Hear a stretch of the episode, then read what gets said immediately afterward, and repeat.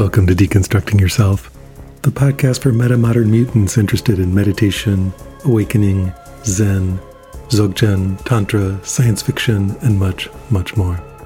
I'm Michael Taft, your host on the podcast, and in this episode, I'm speaking once again with Kelly Boys. Kelly Boys is a mindfulness trainer and author of The Blind Spot Effect How to Stop Missing What's Right in Front of You. She co developed the Peace on Purpose Mindfulness and Resilience Program for the United Nations Humanitarian and Development Workers, training UN staff in the Middle East, Central Asia, and beyond. Kelly holds a degree in intercultural religious studies and has trained in Yoga Nidra in the non dual yogic tradition of Kashmir Shaivism. And now, without further ado, I give you the episode that I call The Power of Non Sleep Deep Rest with Kelly Boys.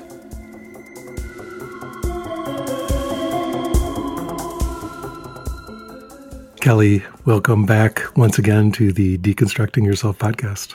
Glad to be here. So glad to have you here. So it's been years since the last time you were on. You were one of the yes. first guests on the show. And a lot has happened in your world in the meantime. You've been running programs around the world and meditation programs in various countries around the world for the UN and so on. Is that correct? Mm-hmm. That's right. Yeah, it's so cool.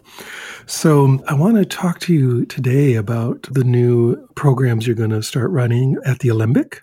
Yes. And from what I understand, you're going to be presenting something called non sleep deep rest. That's right.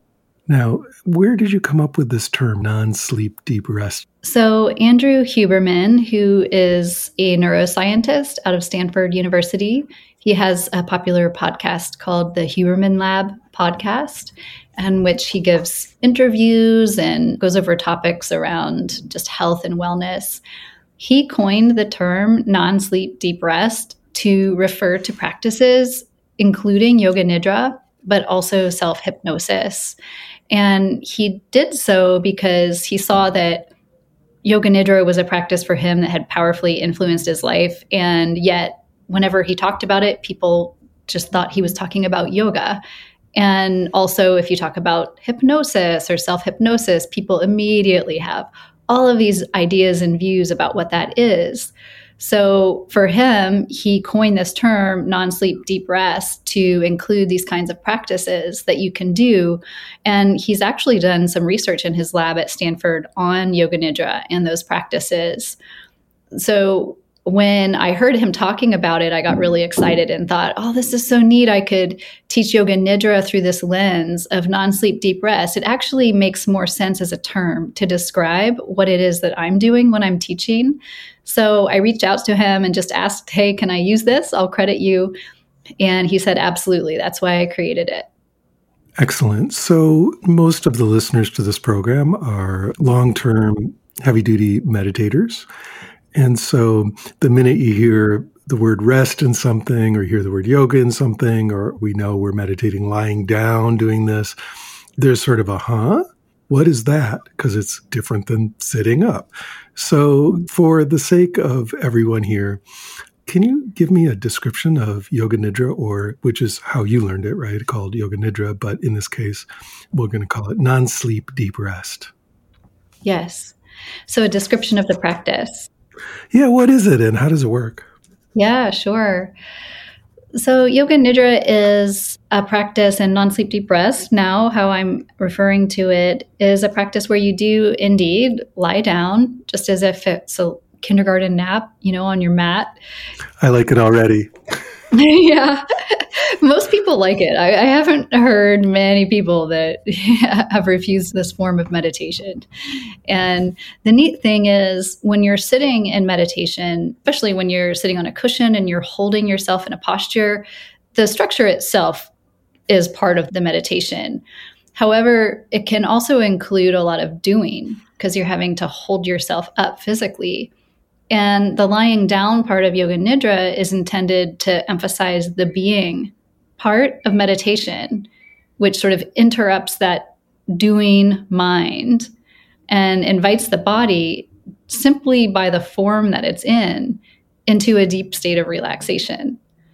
So when you're in a state of relaxation, such as this lying down and you're being guided through a practice or you're guiding yourself through it, you have access to your emotions, your body sensations, your thoughts, your sense of self, all of it, but all in this context of this so called kind of liminal or in between state, in between waking and sleeping. And there's something powerful for me and others about that practice that when you are in that in between state, interesting things happen in your brain. In fact, some of the research that Andrew Huberman has done in his lab has shown if you do, for instance, 30 minutes of yoga nidra, there are studies on this that show that it's changing the neuroplasticity in your brain. It accelerates neuroplasticity, it accelerates your learning. And other changes that it's resetting dopamine in your brain via serotonin levels. These are all things that I can't really describe further because I don't know enough about the underlying mechanisms, but I know enough to know something powerful is happening when you go into the state that's in between waking and sleeping and explore your mind and explore your body. The same thing you're doing in meditation, sitting meditation, but because of the impact of being lying down and some of the ways that the practice unfolds, you're able to, I think, go deep into your own psyche and explore your experience in a way that is rich and complex and allows you to get a somatic feeling, for instance, what awareness feels like or what spaciousness feels like when you're not actually holding yourself up in a sitting position. Now, something I'm curious about is when you're typically practicing this, is it something that is guided or you're doing it on your own or both or either? Yeah, so both or either. yeah. Often, especially when it's taught in a class like this, I will be guiding the practice of non sleep deep rest and taking people through the introduction, which is, you know, setting intentions for the practice and then exploring your experience, you know, sensations in your body, emotions, thoughts, your whole structure of how you're holding self and world together. The Yoga Nidra guidance can go in any which direction. So sometimes it can work with the active imagination and bringing in specific core limiting beliefs that you're holding or emotions that are experienced as sensation in your body and working with those, working with opposites with emotions or beliefs. So it could be on that psychological level where you're meeting the content of your life. So observing just as you would in meditation, but then actively engaging with it in order to integrate and heal the psyche. Another direction that yoga nidra practice can go is exploring some of the most foundational questions of meditation around who am I? What is this? And it's a holding container to be able to make that very essential spiritual inquiry. So, depending on who's teaching it and where you are, you'll get a different version. Sometimes you'll hear someone just talking about it in terms of it's a relaxing practice. And indeed, that is one of the effects often, but that's not necessarily always the goal. I would say the goal of this yoga nidra practice is to deeply inquire into the nature of who and what you are. And if that means a lot of your time is spent inquiring into who you're taking yourself to be that's not necessarily true and you're in your own way, then so be it. If you have your energy freed up and you want to inquire into quality of spacious awareness or emptiness, then that's there, that's available for you as well. So once you learn the practice, you can guide yourself through it. However, being guided through it is part of the magic because then you get to completely relax and the doing is left behind and you're just there in the being. And would that be where, in that case, the hypnosis quality would come in? Yeah, absolutely. When we're in a calm and relaxed kind of a state, then as we're exploring our experience, we can suggest to ourselves possible other ways to hold whatever it is that we're perceiving. And so, with that self hypnosis or kind of hypnagogic state, where you're more receptive to suggestions about what might be possible. That's where that overlap would be. Mm-hmm. Yeah, it's so interesting. You know, when we're practicing sitting meditation, the big bad no no, the thing that is completely illegal is to ever fall asleep or even get drowsy. Right, right. And so, this practice, when I first learned it long ago, was basically just progressive relaxation leading to sleep. Mm-hmm.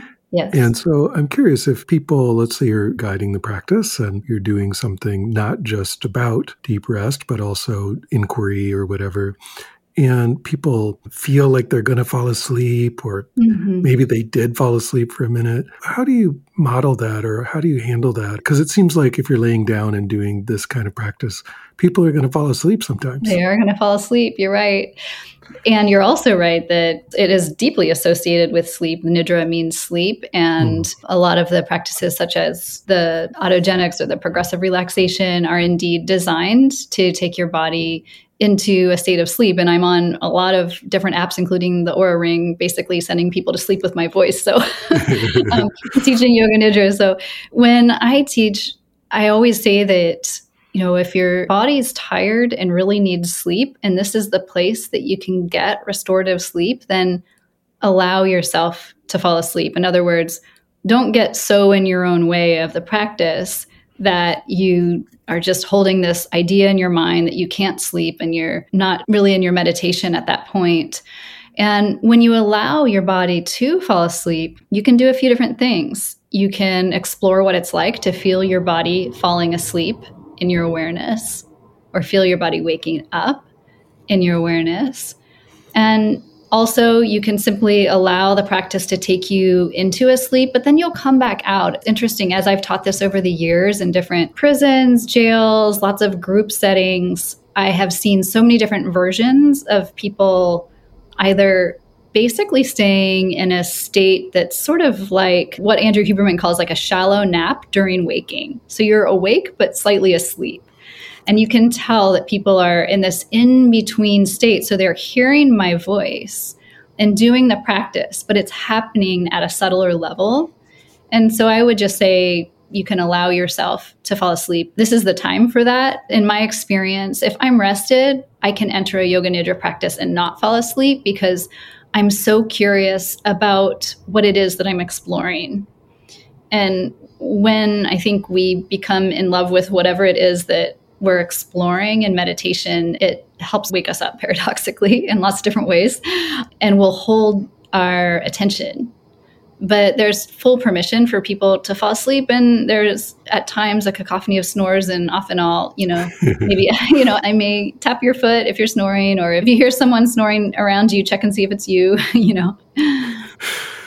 So there's a lot of openness and permission and even acceptance of sleep if that occurs. That's right. Now, something you said that is quite intriguing was talking about inquiry practice. And because I know you, I know you have a lot of background with non dual type practices and quite a deep practice in that direction. And so, how do you see non sleep deep rest or yoga nidra, the way you teach it, overlapping or being a platform for or somehow helping in the self inquiry or non dual type practices?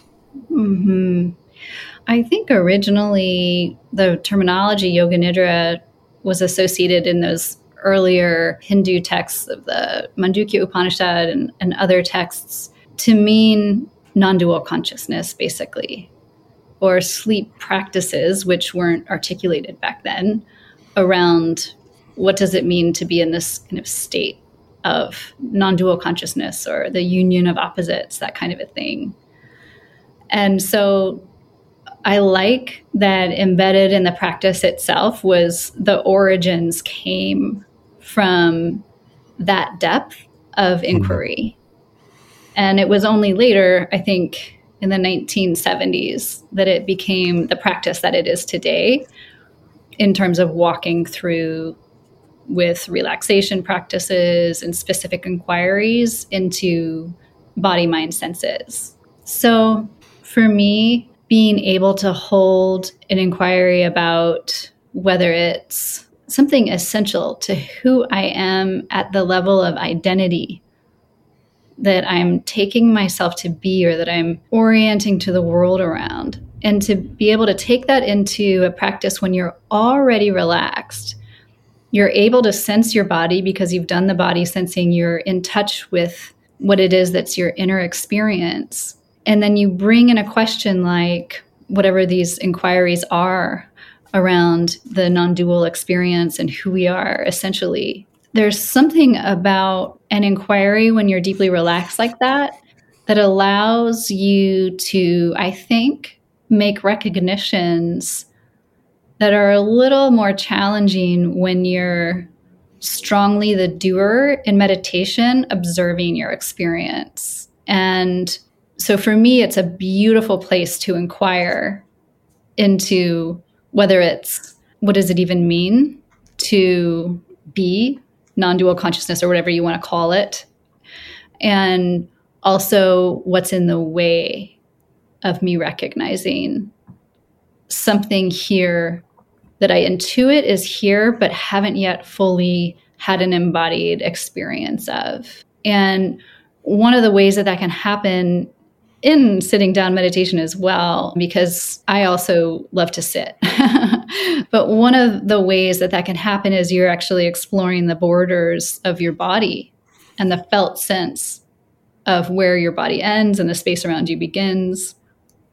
And there are different kinds of inquiries that you can make to help yourself into a possible recognition of this non separateness that we are. And I do think repeated practice helps that become more of a possibility with yoga nidra and this non sleep deep rest practice.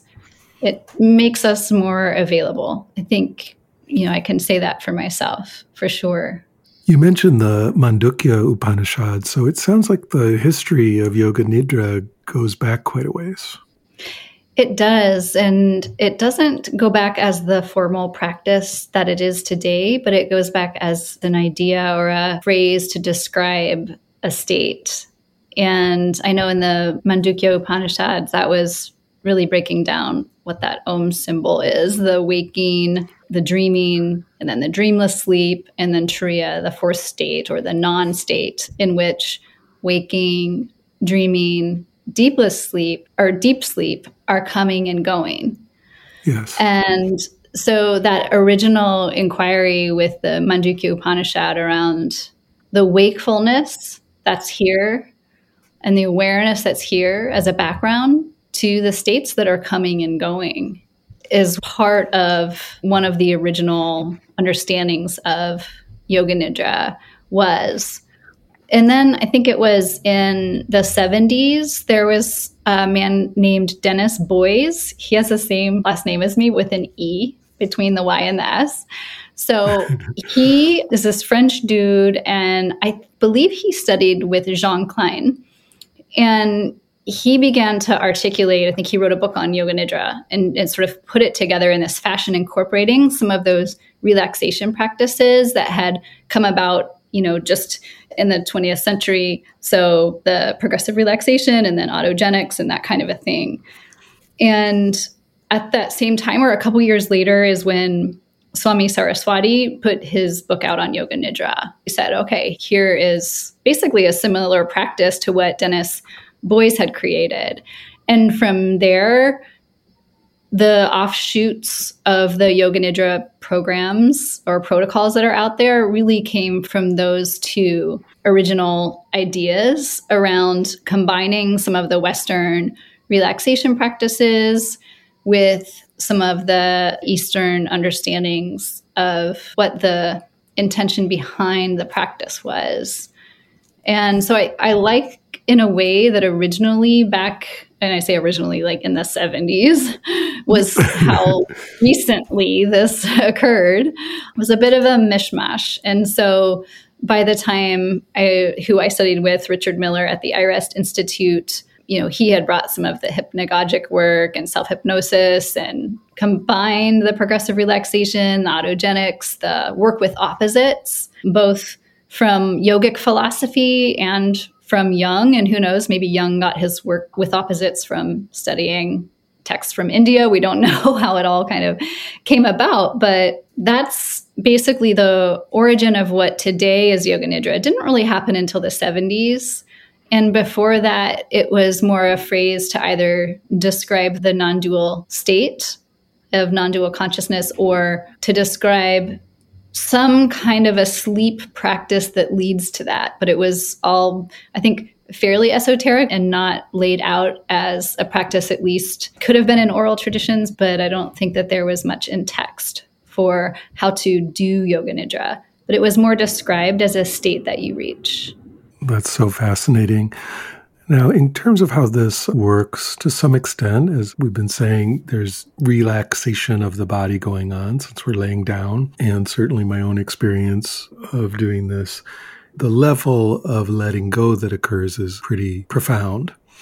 And I'm curious, you've been teaching this a very long time and with many, many people, because it's such a somatic practice, because it's so embodied, and we're doing these kind of releases. Have you seen quite a bit of what I guess I'll call psychological breakthroughs occurring or big releases happening just by the nature mm-hmm. of how this practice is constructed?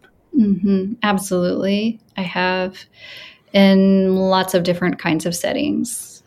And that's one of the neat things about it is it feels like it's an invitational practice where you don't know what you're going to get every time. And i know that meditation's always like that.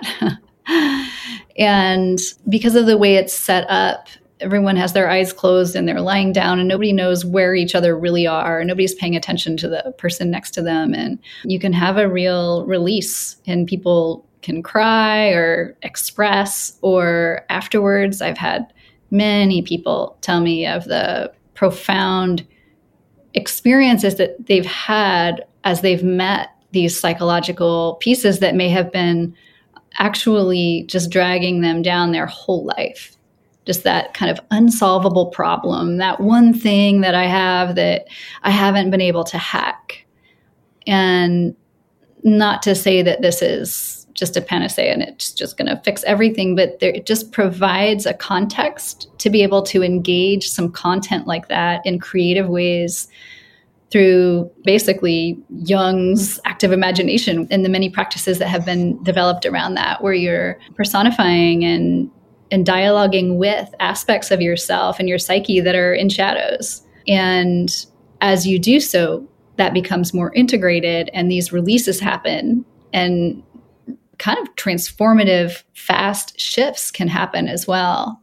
There's something powerful about being in a group when this occurs because you're able to afterwards see and hear others and how they're learning and integrating the practice. I think it's very helpful for your own learning. But I have seen, yeah, over the years and in my own experience, just plenty of people having profound experiences, including that one that we were talking about with just sort of feeling like they had suddenly woken up from some deep misperception. So it's all possible, I think, with the practice. And the neat thing is that it meets us where we are. I think that's the beautiful wisdom of each of our own bodies. That when we come into the practice, we come where we exactly are and not where we want to be. and then that's what we get to do the work of is you know discovering where we actually are and then meeting that. And then it's just so cool what happens in that. And i do this one-on-one as well with people and i see that similarly. And that's more you know just sitting face to face even if it's on zoom and similar things happen. But i think in particular with this non-sleep deep rest it's very invitational for healing to happen and for insight to occur what you're saying makes me curious about your own journey with yoga nidra or non sleep deep rest. Is there anything you can share about that? Mm-hmm. Sure. I think when I first approached the practice or found the practice, I knew something important had happened when I encountered it, but I think it was the tip of the iceberg, but I thought that that's all it was. And I thought that that was amazing. and so I went on a, yeah, decade plus long, it's been, you know, 15 years now journey with the practice. And what I've discovered is that the framework of it allows for one, this understanding or like increased bandwidth for the paradoxes and these kind of seemingly unresolvable opposites that we contend with in our lives. And for me, that has helped me to work with challenging emotions. So, for instance, for a big chunk of time, I was working with anxiety. And this was my practice for working with anxiety. And I went all the way in, all the way in. Fear of death, like, been on my shoulder since my 20s. And I just used the structure and framework of Yoga Nidra to go face my fear. And at first, it was just trying to mitigate anxiety. And then it became actually, I'm safe enough because of the context of this practice. I'm safe enough to actually go all the way with this deep fear of death. And in facing that, it's been incredible for me in terms of the different aspects of freedom from freedom to, you know, hmm. freedom to experience intense levels of fear and freedom from a lot of the suffering as well. And it feels like it's been a pretty radical thing for me. It's been a bit like 24 7 since it started. And it, you know, smooths out sometimes, and there are nice plateaus and chill periods for a couple of years. And then there's something else that's you know you can feel these kind of seismic shifts that happen in your practice over time. So maybe i encounter then or work with something about a core holding that may keep coming back for me about separation that i feel separate. And then i've just been able to meet that over time and have those different experiences where you have that spiritual insight and you think, oh, everything's lifted and I've gotten it.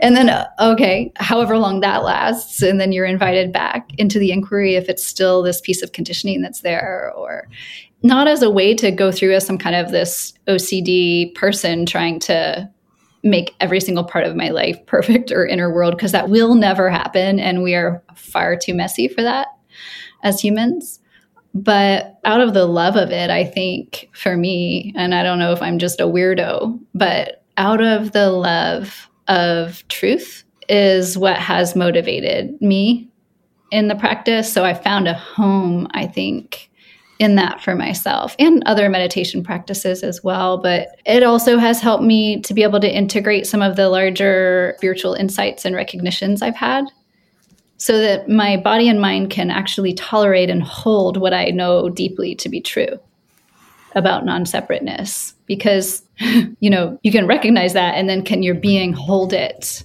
In other words, what part of yourself is too contracted to believe that or to really let that in fully?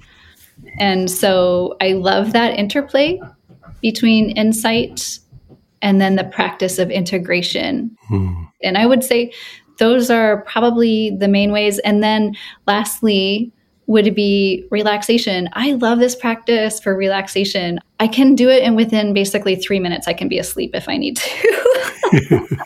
and it's funny because sometimes I listen to my own because I know I have two recordings that if I listen to them, I'll fall asleep. And I don't care, it's my voice, I just ignore myself.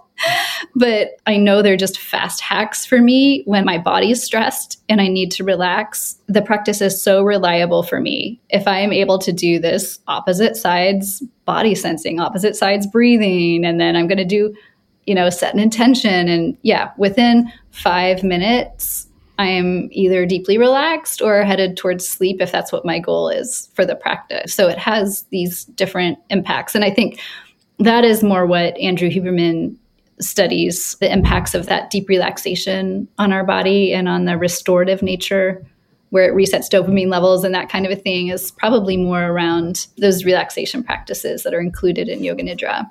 Mm, that just sounds amazing. I'm curious uh, of course you're going to be teaching this at the alembic live and in person and we'll also be streaming that. Uh, yeah. but beyond those resources where can people learn more about your work or learn more about or actually do some of your yoga nidra guidance or non-sleep deep rest guidance currently? Yeah, I have a YouTube channel. It's just my name, Kelly Boys. And then I have a TikTok channel, and that's Mindfulness with Kelly Boys. Same handle on Instagram. We all associate TikTok with deep rest. yeah, it's um it it doesn't necessarily calm you down when you watch my videos. They might be slightly entertaining on TikTok. And then my book, The Blind Spot Effect, you know, is just sort of walking through some of those layers of exploration that happen in yoga nidra. And yeah, so I would say probably YouTube is where I have the most free content right now and am always recording more and putting more out there. And then I'm on the Simple Habit app and mindfulness.com app and the Oura Ring. I have a lot of meditations, including these little sleep journeys where I take people on a journey through the woods, a 30 minute long journey, and then into sleep. So that's specifically for sleep. But the practices that I have right now are the just bare bones basic practices on YouTube, and I'm going to put up as I go more in depth practices. That's fabulous. I can't wait to dig into some of those. All right, Kelly, thank you so much. It's been a real pleasure having you again on the show today. Yeah, thanks, Michael. Good to be here. All right, see you soon. Okay.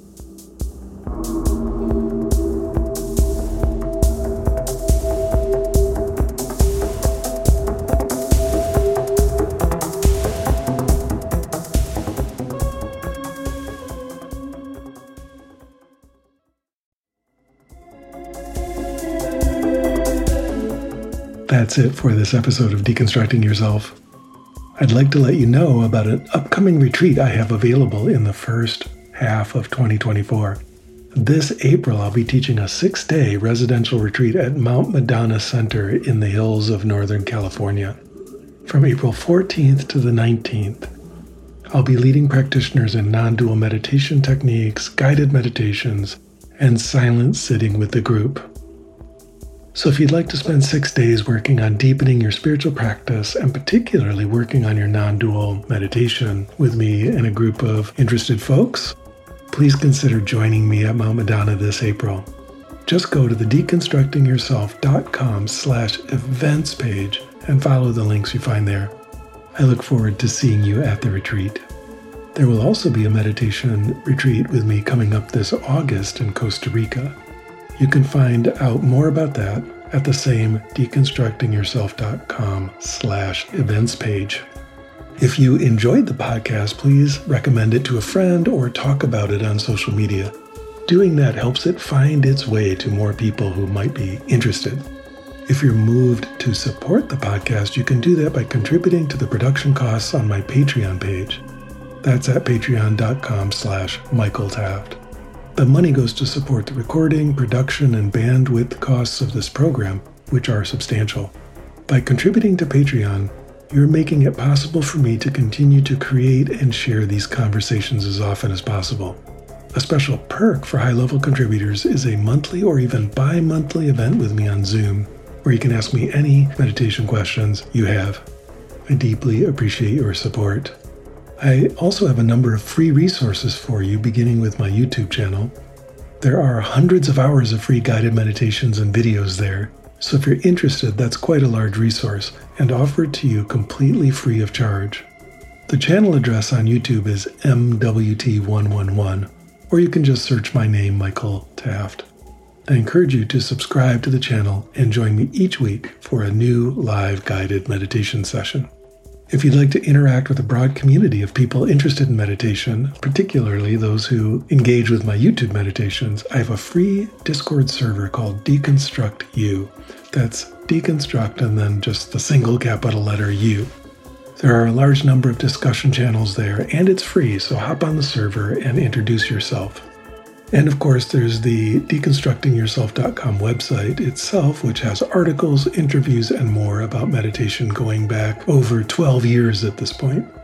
So be sure to check that out. Beyond these free options, I also have a number of paid online courses to help you grow and develop in your spiritual practice.